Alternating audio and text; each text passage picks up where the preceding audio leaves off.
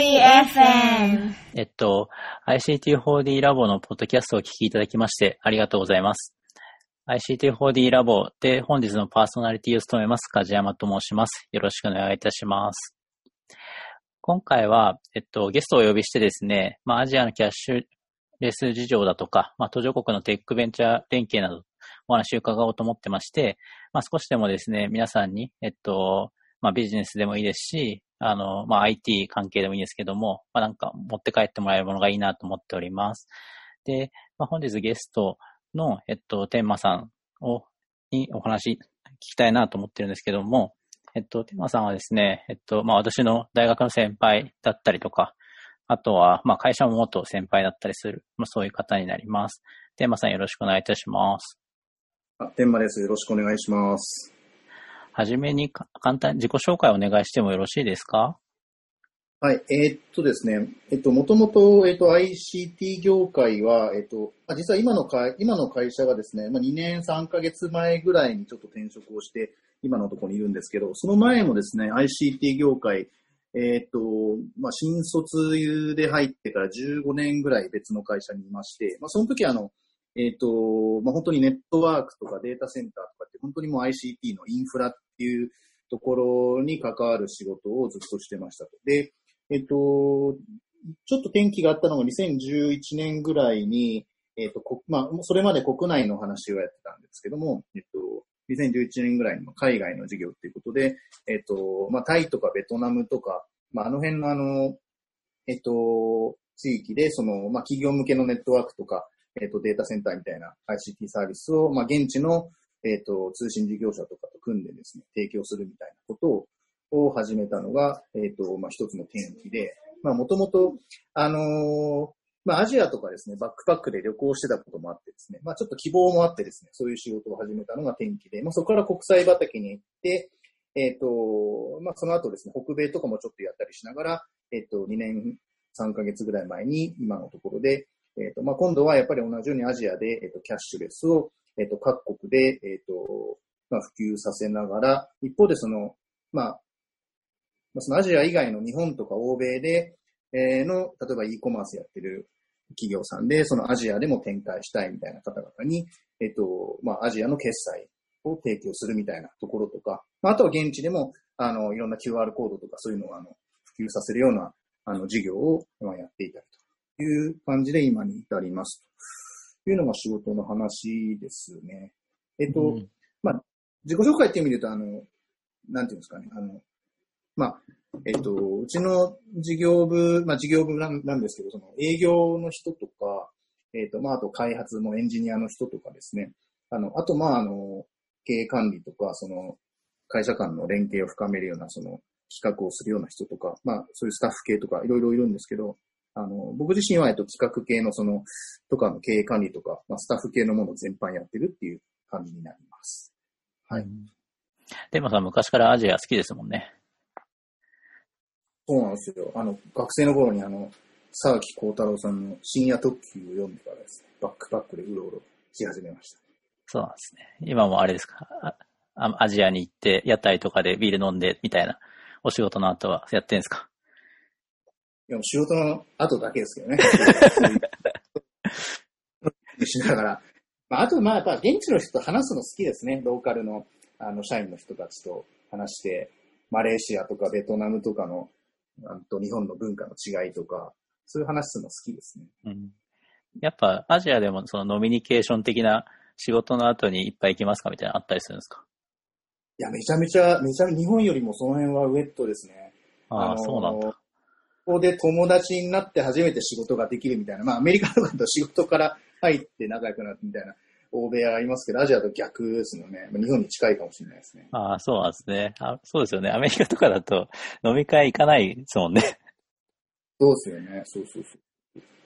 そうなんだ。いいですね。ちょっとやっぱ日本と近しい感じしますね。そうですね。はい。はい、ありがとうございます。ICT4D。実際どうなんですか？映ってみて、なんかそうなんですかね。いや、楽しいのか、前の仕事が恋しいのかとか、そういうのってどんな感じなんですか？ですね。結論から言うとすごいいいところに行けたなっていう気はしてますね。元々の仕事も面白かったんですけど、どっちかというと新しい分野で、キャッシュレスって、日本だけじゃなくて、アジアでもやっぱりまだ新しい分野で、どんどん立ち上げていく、いろんなベンチャー企業、フィンテックとかのベンチャーを立ち上げていくっていう段階なので、みんな、試行錯誤をしてやっているっていう感じなので、一方で前の、ネットワークとかデータセンターって、結構技術としては結構、成熟しているので、なんていうんですかね、スピード感とか、変化とかっていう意味で言うと、だいぶ今の方が、なんていうんですかね、荒々しく変化していくみたいなところがあって、そういう作り上げていくっていう意味で言うとかなり面白いですね。はい。そうなんですね。いいですね。なんか僕も、はい、インフラ側の人間なので、そういうのちょっと憧れるなと思いながら、思ってますけど。でもあれですよね。なんかアジアとか、東南アジアとか言っても、いろんな国があって、それによってだいぶ、なんていうんですかね、キャッシュレスっていう一言で言ってもだいぶ進み方が違ったりとかするんですか、やっぱり。そうですね、もう国によっても、アジアって言ってももう様々で、例えば、マレーシアなんかだと、あそこってご存知の通り、結構都市に人口が集中しているので、結構所得も高くて、クレジットカードとかデビットカードも、割と普及をしている方なので、結構日本に近い e コマースで普通にクレカとかデビットカードで払ってみたいなのは、割と普及が進んでいるんですけど、一方でベトナムなんか行くと、ど田舎のパパママショップと言われる、本当にど田舎の商店みたいなところで買い物してる、なんていうんですかね、そういう消費の率が非常に高いので、もう未だに現金主義で e コマースって言っても頼んでも届かないみたいなのが結構頻繁にあるんで、やっぱりみんなキャッシュオンデリバリーつって、あれですかね、なんだっけ、日本語で言うとなんだっけ。代引きですね、代引き。代引きじゃないと払わないとか、あとコンビニで、商品と引き換えに払うみたいな、やっぱ現金で払うみたいな文化が未だに根強いので、じゃあいかに現金で払う間口を広げるかっていうところが、キャッシュレスの出番だったりとか、インドは逆に、もう、ベトナムみたいな感じなのに、もう政府がゴリゴリ、高額紙幣廃止みたいな無理やりやって、無理やりキャッシュレス化進めて、やってみてから困ったら後で考えるみたいなところがあったりとか、国によって様々ですね。ただ共通してるのはやっぱさっき梶山さんも、インフラ側っておっしゃいましたけど、今でもですね、変わんなくて、もともと僕もインフラをやってたのは、気づいたらみんな生活の中で使ってるみたいな、なんかあんまり意識しないけど、気づいたらみんな使ってるみたいな、そういうサービスを、にもともと新卒時代から興味があって、で、今もちょっとレイヤー変わりましたけど、ベトナムならベトナムなりのやり方で、マレーシアならマレーシアなりのやり方で、気づいたらみんな、自分が携わってるサービスを使ってるみたいな、っていうところは結構やりたいなっていう思いは変わってないですね。そうなんですね。あれですね、梶山さんって言われてちょっとドキッとしましたね。いつもちょっとかしこまった感じですか。困った感じで今日は。でもあれですよね、なんかラボの中でもこの間インドのIT 事情みたいのを話してくれる会があったんですけど、インドってすごく一つの国だけど州がすごいあるって言ってましたけど、やっぱインドはそういうなんていうかな、リーダーがやるぞってなったらやっぱ全部変わってくって感じなんですか？それともやっぱり地域ごとに進みが違ったりもされるんですか？地域によって変わりますね、全然。本当にQR コードの事業者みたいなのすごい数がいっぱいいますし、有名な話だと携帯電話事業者もものすごい数が多いとかってよく言いますけど、やっぱり州ごとに状況は違うみたいですね。なんかでもあれらしいですね。インドが一番パケット代が安いって聞きましたね。もうなんかもうでかい携帯電話会社結構ボンボンなんか潰れそうになってますよね、あそこ。じゃあキャッシュレス関係はやっぱ会社が多いってなるとやっぱり競争が激しいですかね。ですね、そうですね、競争は激しいですし、本当にインドだけじゃなくてマレーシアとかベトナムも本当にウゴのタケノコみたいな感じでボンボン新しい決済手段出てきてますんで、はい。だからそこはどっかいずれ修練していくのか、どっかではなんかなると思うんですけど、今はとりあえずそんな状況です。そうなんですね。なんか、その日本でもいろいろ、まあ、さっき、テーマさんが言ってたみたいに、まあ、クレジットカードもあれば、デビットもあれば、QR コードもあれば、まあ、スイカとかそういうやつもあれば、いろいろあると思うんですけど、なんか、どうなんでしょうね。その、アジアだと、まあ、やっぱ国によってどれが一番普及しやすいか、さっきの文化によりって感じなんですか？それともなんか傾向があったりされるんですか？一つ結構政府が、やっぱりその、まあ一つの金融サービスなんで、政府の規制っていうのが一つ鍵になってくるので、例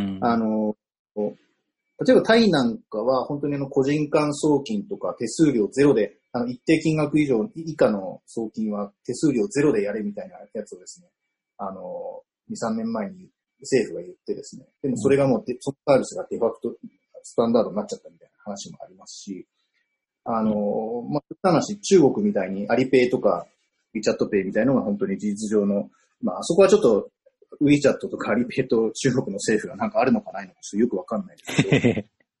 ど、になっちゃうケースもありますし、だから、まあ、そういう意味で言うと、極めて政策に左右されがちな、業界なので、そういう中央銀行とか政府とのパイプを、やっぱり持っておくっていうのはすごい重要、各国でもすごい重要ですね。ICT4D。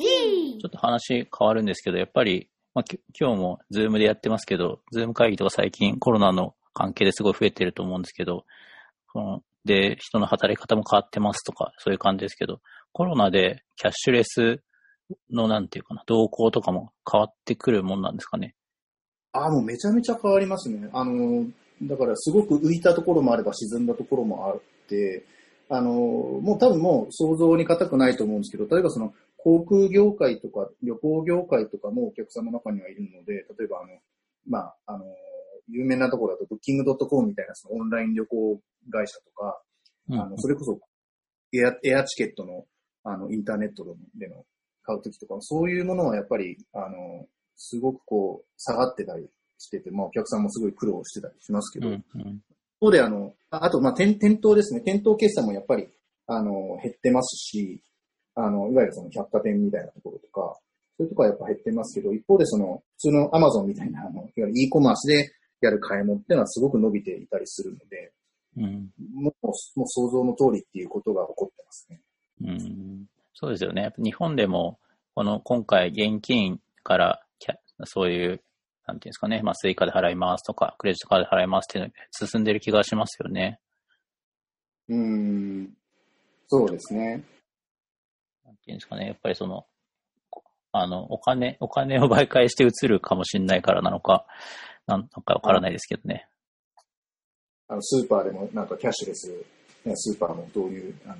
奨してほしいみたいなことを言ってますよね、なんか。そうですね。まあ、あと自動レジとかも、なんかまあ、従業員の人があんま働けないから、いいタイミングで入ってる感じもしますね。近くのコンビニとかでは結構増えてきてる気がしますね。そうですね。だから自動レジみたいなやつとかは、本当はその、キャッシュレス、まあ、うちの場合、その事業としては、その、お金払う時の手数料みたいなところが収入になるんですけど、やっぱその日本よりも、その、アジアのが、中国とか、アジアで進んでる部分があるんですけど、日本から多分持ってけるとすると、そういうキャッシュレス、その無人レジみたいなやつとか、そういうソリューションを組み合わせて現地に持っていけると、多分いいんだろうなっていうことは思ってますよね。実際、今はその、何ですか、日本でやってるものを現地でやってる感じなんですか？ですね、成り立ちとしては、その、まあ、事業部って言いましたけど、事業部の傘下に、その、現地の会社がいて、マレーシア、ベトナム、インド、香港という感じで現地の会社がいて、実際の事業は現地で行ってるんですけど、その、もともと M&A で、グループになった会社なんですね、みんな、各国の会社ってのは。もともと各社現地のその、フィンテックベンチャーみたいなところが、各国でそれぞれ事業を行っていて、そこに、まあ、うちの会社が、出資をして、メジャー化を取って、グループ会社になったっていう感じで、なので、基本的には、もともと彼らが過去でやってた事業をそのままやっているっていうのが一つと、あとはそのうちのグループになったことで、そのさっき少し冒頭でお話ししたみたいに、その例えばアメリカからアジアに進出してみたい、来たいっていうようなところに、内側ワンストップになってマレーシアとかベトナムの決済をワンストップで提供するみたいな、そういう少しマルチナショナルなお客さんに対して決済ソリューションを提供するみたいなことを今はその追加でやっていたりします。いや、まあ、さっきの話だとなんていうかな、まあ、各国バラバラでやってるかなと思ったんですけど、まあ全体をカバーするようなソリューションを提供したりしてるってことなんですね。ああ、そうそうそうなんですよ。だからそこが結構肝で、そのまあ各国だから我々はその一定の品質を保ってそういう海外のマルチナショナルのお客さんに提供するんで、当然品質としては日本企業が窓口になるんで、ある程度日本企業的な品質を求められるので、うん、そういったものはそのある程度品質化していかなきゃいけないですし、そこはだから我々のところが技術的なところのサポートしていい技術があれば各社に横展開をしていくとか。まあそういったことをいかにやってシナジーを上げていくかっていうのが大事になってきます。で結構難しくて、まあ、各社はそのベンチャー企業なんで、みんな創業者社長の人たちがそれぞれやってるんで、まあ結構癖が強いっていうか、まあキャラが濃いっていうか、そうそう簡単に、まあ成功体験もあるんで、そうそう簡単に言うこと聞かないんですよね。俺たちのやり方が、俺たちの客のことは一番わかってるんだ、みたいな、そういうやっぱりプライドもあるんで、最初はなかなかこういうこと聞かないっていう感じはあるんですけど、やっぱりこう事業をやってると、つまずくこともあったりして、そういうところで、まあ、日本の企業なりのそのマネジメントの仕方とか、その危機に対する対処の仕方とか、あとその技術面でもその、まあ、我々が持っている技術なり、セキュリティなりっていうところを提供してあげると、まあ、彼らもですね、非常に喜んでくれて、グループになってよかったというふうに最近本当に言ってくれて、まあ、シナジーが出てき始めてるかなっていうところですね。そうなんですね。なんか、そのやっぱり日本の企業で、まあ、まあ、途上国、まあ、東南アジアはそろそろ途上国なのかっていうのありますけど、とか、あとはアフリカとかのそういうベンチャー企業と連携して事業を進めていきたいみたいな、要望を、まあ、僕も仕事とかで話を聞いたりすることがよくあるんですけど、そういうの、はい、まあ、なんていうかな、まあ、テマさんも、まあ、大企業に勤めてると思うんですけど、大企業がそういうテックベンチャーと、しかも途上国で連携していく上で、なんだろうな、なんかこういうことを、なんだろうな、気をつけてますとか、こういうところが大変なんだよねとか、なんかそういうのってあったりされるんですか？ああ、いろいろありますし、もうこれをやってるからうまくいってるっていうのはちょっと難しいですけど、やっぱりなんかこう、よくありがちなのが、その、本社から人が来て、なんかこう情報吸い上げて、本社に報告するためだけにやってくるみたいな、そういう日本人っていうのはもう真っ先にこいつは価値ないなっていうのを思われちゃうんで、やっぱこっからなんかこう、付加価値を提供してあげるっていうのがすごく大事で、すごいやっぱさっき言ったようにその、現地のことは俺たちが知ってるんだっていう中で、我々が出張っていってこう、何かを変えていくとかっていうのってすごくこう、プレッシャーを感じるので、どうやれば彼らにとって自分が役に立てるのかっていうのを常にもう毎日考えてるっていう、そういう感じですね。まあ当たり前っちゃ当たり前なんですけど、やっぱそれを、ベンチャー企業、現地のその、で成功体験を持ったベンチャー企業の中に入っていってそれをやるっていうのは、すごくやっぱり難しいので、やっぱりいかにその、まあ、実はその、マレーシアの会社とか、ベトナムの会社もそうですけど、やっぱりちょっと常に順風満帆ではないので、やっぱりちょっとこう、右肩下がりになってきたっていうタイミングで、こう入っていって、まあ会社をまた回復させていくっていうプロセスに、まあ効果不効果、携わることができたんですけど、やっぱり彼らの中に入っていって何が問題なのかっていうのを本当に腹を割って会話をしてくれるまでに、こう、なんていうんですかね、その、もう、最初は嫌がられるんだけども、はいつくばってでもですね、彼らが何を困っていて、どうしようとしてるのかっていう議論を一緒にやって、で、こっちからこうしたらどうなん、いいんじゃないかみたいなことをですね、こう、ちょっと、こんなこと言ってどうなのかなって思いながらも、もう粘り強くやっていくっていう中で、こいつちゃんと俺たちのこと考えてくれてんだなってこう思えるよ、思ってもらえるようになるところ、ここがまあ当たり前ですけども一番肝ですよね。うん。まあ汗をかいてっていうとこですかね。役に立つと思ってもらえますと。まあそうですね。価値がない人とはあまりお仕事したくないですもんね。うん、そうですね。でもあれですね、なんかやっぱそのコロナでなかなか渡航ができないってなると、そういうのも、人間関係築くのも難しそうですね。いや、飲み行けないですからね。そこに戻りますね。そこになっちゃうんで。今の、見てる会社は、幸いみんな飲んでつうか、信頼関係がある程度できてきてるんで、なんとかやってますけど、このまま、例えばずっと、現地もやっぱり人の流動性は結構あるので、現地でせっかくその信頼関係築けた、キーマンが、変わっちゃったりとかすると、やっぱりその遠隔で信頼関係築くのってのは、少しハードルは高いですよね。ただ、思うのはなんかこう、向こうでもやっぱりちょっとジェネレーションが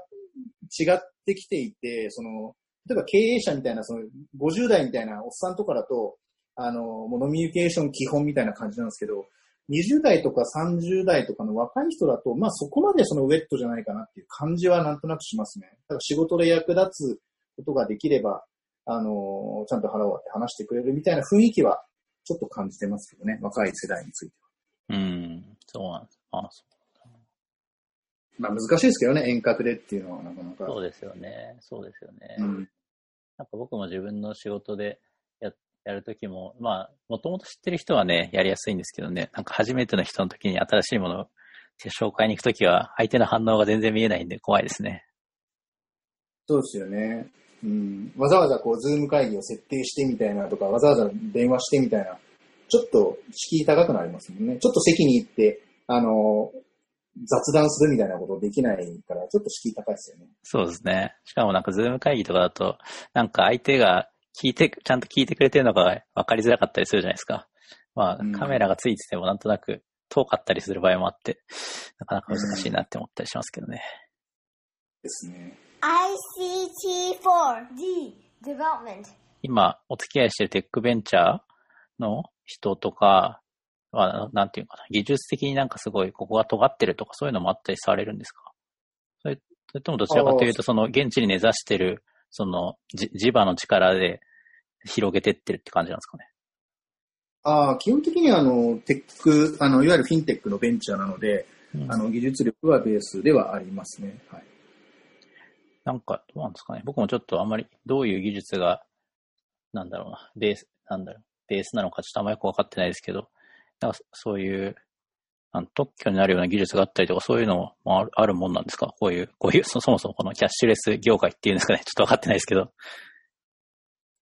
いや、多分、そんなすごい特許でガチガチになってるような、あれじゃないですよ。どちらかというと UI が使いやすいとか、そういう方になるんですかね。そうです。とか、あと、安定性が高いとか、そっちですね。なんかどうなんでしょう。その現地とかで最近流行ってるなんかそういうサービスがあったりとか、もしくはその今お付き合いしてるテックベンチャーの人たちが使われてるサービスがあったりとか、そういうのってご紹介できたりするものってあるんですか？なんかこうあれなんですよね。ちょっと難しいのが日本でいうと例えばなんとかペイみたいなものとか。はいはい。いう立場ではなくてですね、なんとかペイをいろいろこう束ねてうちとつなげばいろんななんとかペイが全部使えますよっていう、そういうなんかいわゆる B2B のちょっとプラットフォームに近いところをやっているので、なんかわかりづらいです。なんていうの、僕も正直言ってあんまり詳しく技術的なこと分かってないんですけど、わかりづらいですね。日本でいうとこのそのクレジットカードネットワークみたいなのがあって、そことつなぎさえすれば、ビザカードも使えるし、マスターカードも使えるし、みたいな、そんなイメージなんですかね。そうですね、クレジットカードのネットワークとよりはもう少し、レイヤーが上っていうか、あれなんですけど、イメージとしては、近いですね。そうなんだ。はい。面白いですね。なんかいいっすよね。実際、本当にキャッシュレスとかそういうことをやってると、自分のサービスが使われてるというか、感じがして、そういうのはやっぱ確かに面白いですよね。ああ、そうですね。だからマレーシアとか行って、なんかどっかで買い物したりとか、電車に乗ったりすると、その、うちのグループ会社の名前がちょろっとちゃんと出てたりとかすると、まあ嬉しい。あ、そういうことがあるんですね。ニヤッとしながら払ってるわけですね。ニヤッとしながら、気持ち悪い。店員さん、わかんないですよね。なんで笑ってんですかみたいな。みたいな。どんな金払いたいのかみたいな感じで。わかります。なんか僕も昔、日本であるお店に、の、その、裏側のネットワークとかシステムをやってたんですけど、その店に行くと、ちょっとニヤッとしますね。で、なんか、そうです。で、なんかポイントカードが使えないっていうのを見ると、ドキッとしますね。おー、はいはい。やべっと。うちの故障が起こってるのかしらみたいな。はいはいはいはい。確かにな。面白いな。そうか。なんか、どうなんでしょうね。今後その、こういうことをやっていきたいとか、こういう風に広がっていく、まあ、だろうとか、なんかそういう将来に向けて、みたいな話ってあったりするんですか？今後もっと面白くなってきますみたいな、キャッシュレス業界はとか、そういう話かな。もう少し先ですし、その具体的にまだ、動き始めてるわけじゃないですけど、そのさっきちょっと言ったその、無人レジみたいな話がありましたけど、そういうなんかこう、いわゆる DX 的なところで、うん、まあ、せっかく、各国の技術を水平展開できる立場にあるし、日本の技術を持っている立場にあるので、そういうそのただの決済で手数料をいただくっていうところから、もう少しこう DX の的なところでこう、付加価値を提供していけると、もっとこうアジアの皆さんの、まあ、生活が変わっていくっていうのを目の当たりにする機会が増えるんじゃないかなとは思ってますね。うん、確かにそうですね。実際なんだろう、その、お客さんがこういうものを買ったとか、もしくはこういうトランザクションが流れてるみたいなデータは使えたりもするんですか？そういうのがあると、すごい、なんか役に立ちそうですよね。新しいサービス作ったりする。うん。そうですね。だからそういうデジタルマーケティングみたいなところも、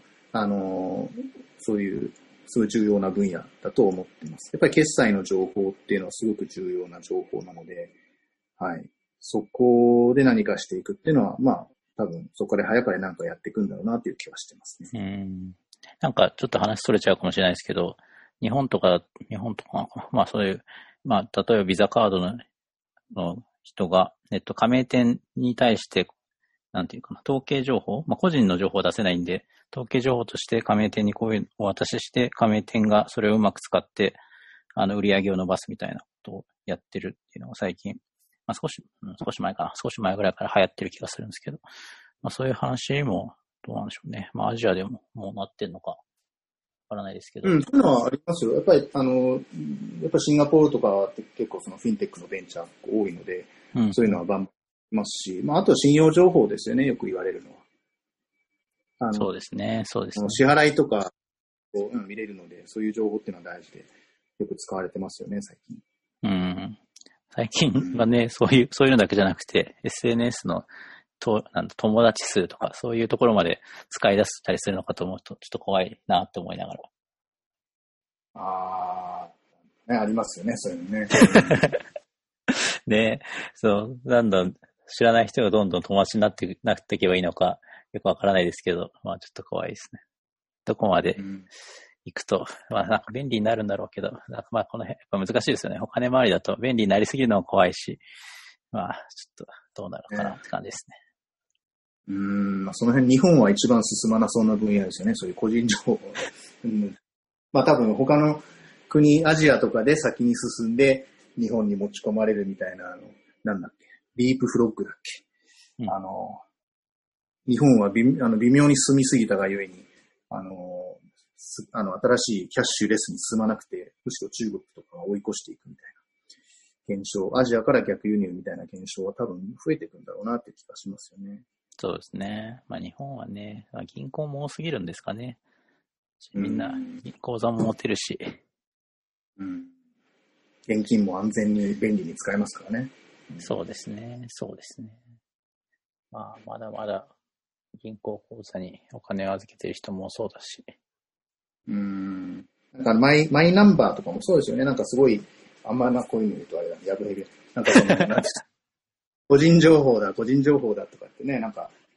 言ってて、結局なんかよく使えない、いまいち使えないマイナンバーカードになったりとかね、してますけど、まあ、海外だと、どこだっけ、エストニアとか行くとね、なんか、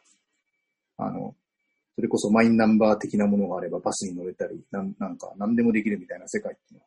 ありますけど、日本じゃなかなか進まないですからね、それはね。そうですね。なんかね、日本はそういう自分のデータが使われることに対してはすごいセンシティブらしいですね。いろんなアンケートとか取っても。そうですよね。ただあんまり、そうそう。ただなんかあんまりその、どういう風に保管されてるかとかはあんまりよくわかってないみたいな。なんかなんとなく不安だみたいな人が多いって聞きますけどね。そうですね。一般的な民間企業にはいろんな情報を預けてるのに、まあ、国ってなると急にこう不安になる人たちが多いですよね。そうですね。普通に Amazon とかでね、いくらでもクレジットカード登録してると思うんですけどね。そうなんですよね。うん、まあそういうアジアで出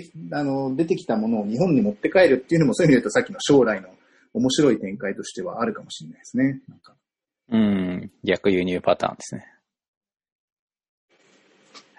実際、その日本もそうですけど、他の地域に持っていくとかいう話もあるんですか？ああ、それはありますよ。うん。やっぱりあります。なんかアフリカだとか、あとは。ああ、別の国とかに進出するって話ですか？そうそう。なんかそのアジアでどっかうまくいったところを連れて行って、他の地域でやってみましょうみたいな。ああ、今んとこはないっていうか、なんつったらいいのかな。今んとこはないですね。今んところはちょっとマレーシア、ベトナム、インド、香港、まあ、あと、まあ、微妙にタイもやってるんですけど、それらのシナジーをうまく出して、こう、軌道に乗せていくっていうところを、で、今、まあ、事業部って言ってももう、40人ぐらいしかいないちっちゃい事業部なので、もう今はそれに注力してるっていう感じですね。まあでも、まあ、当面、マレーシアとかには、ね、まあ海外には行きづらいから、それでも進めていかなきゃいけないって感じですね。難しい舵取りが要求されそうな感じですね、今後は。まあそうですね。まあ事業部40人ぐらいって言いましたけど、まあ半分ぐらいは海外で出向してやってるので、まあ彼らとも連携を取りながら、やっていくっていう。まああと現地の人たちとも、あれなんですよね。現地のローカルの経営幹部とか、あとキーマンとかと、結構 WhatsApp とかで個人的にやりとりとか日々してたりするんですよね。だからまあ今でこそ結構信頼関係ができてるんで、個人的に今マレーシアこんなこと起こってるよみたいな、こんなニュースが出てるよみたいなのを現地の人がWhatsAppで送ってきてくれたりとか、そういうコミュニケーションはですね、やっていて、実際なんかこの E メールあんま読まないんですよね。E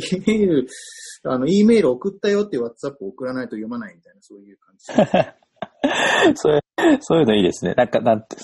だろう。他の人がこの話を、ポッドキャストを聞いて、おマレーシア人ってそうなんだ、みたいな。いいヒントです。まあ、特に経営幹部とか、その、社長みたいな人たちとかも特にもうそうです。ほとんどメール読まないっていう。SNS はいつもじゃあ、見てるんだ。ああ、まあそうですね。そっちが情報源だからなんですかね。あ、そうですね。会議とかっていうと、あいつら最初いつも携帯触ってるから何やってんだろうなと思ったら、もう社員から、やっぱりその自分の部下から、WhatsApp とかグループとかで常に情報が流れてきてて、もう常に見てるみたいな、そんな状況ですね。面白い。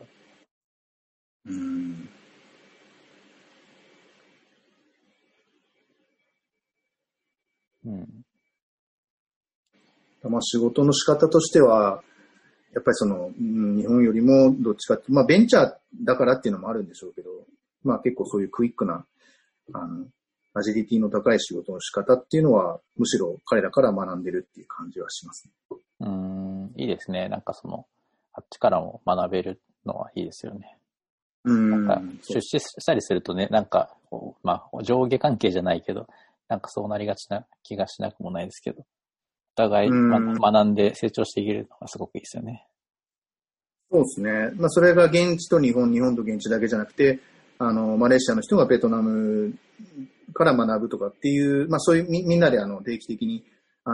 各社の経営幹部を集めてやるみたいなミーティングもやってるんですけど、そういうところでお互いで学んで帰るっていうのを見てると、あ、よかったなっていう感じしますね。まあ、そういう意味でいくと、その、まあ、日本の会社がなのかわかんないですけど、まあ、そういう、現地の、スタートアップと連携してやる良さというか、メリットというか、そういうのも十分ありそうだって感じですね。まあ、そうですね。マレーシアの、例えば他の競合他社が、多分ベトナムとかインドにグループ会社を持っていないので、そういうことをしてるっていうところは、まあ一つアドバンテージなんでしょうね。そうですね。そういうの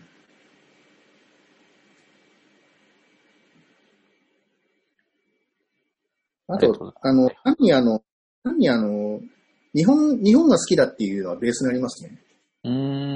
いいですね。柔らかい話をする。ベトナムもインドも、やっぱり日本のことが結構好きで、まあリスペクトをしてくれるっていうのは、ベースにあるのはありがたいですね。なんかアニメの力ですかね。アニメの力かもしれないですね。だ結構その、マレーシア、ベトナムはまあ、ベトナム人ですけど、マレーシアだと結構チャイナ系の人がやっぱり多くて、チャイナ系のマレーシア人とか、本当に日本のことをリスペクトしてくれてたりして、日本のウイスキーをですね、いつも出張で行くたびに日本のウイスキー買ってきてくれとか言って、ちゃんと買ってったりしてます。いいです。日本酒ではないんだ。日本酒じゃないです。ウイスキー。ウイスキーなんですね。面白い。確かに。いいですね。なんかいいな。僕もグローバルの仕事をしたくなったな。最近全然できてないんですよね。大丈夫ですよ。できますよ。ありがとうございます。はい。そうですね。グローバルじゃない？はい。なんでしょう。どうぞ。はい。グローバルじゃない仕事ですよ、最近は。まあ、いや。それはまたちょっと別の。そうですね。はい。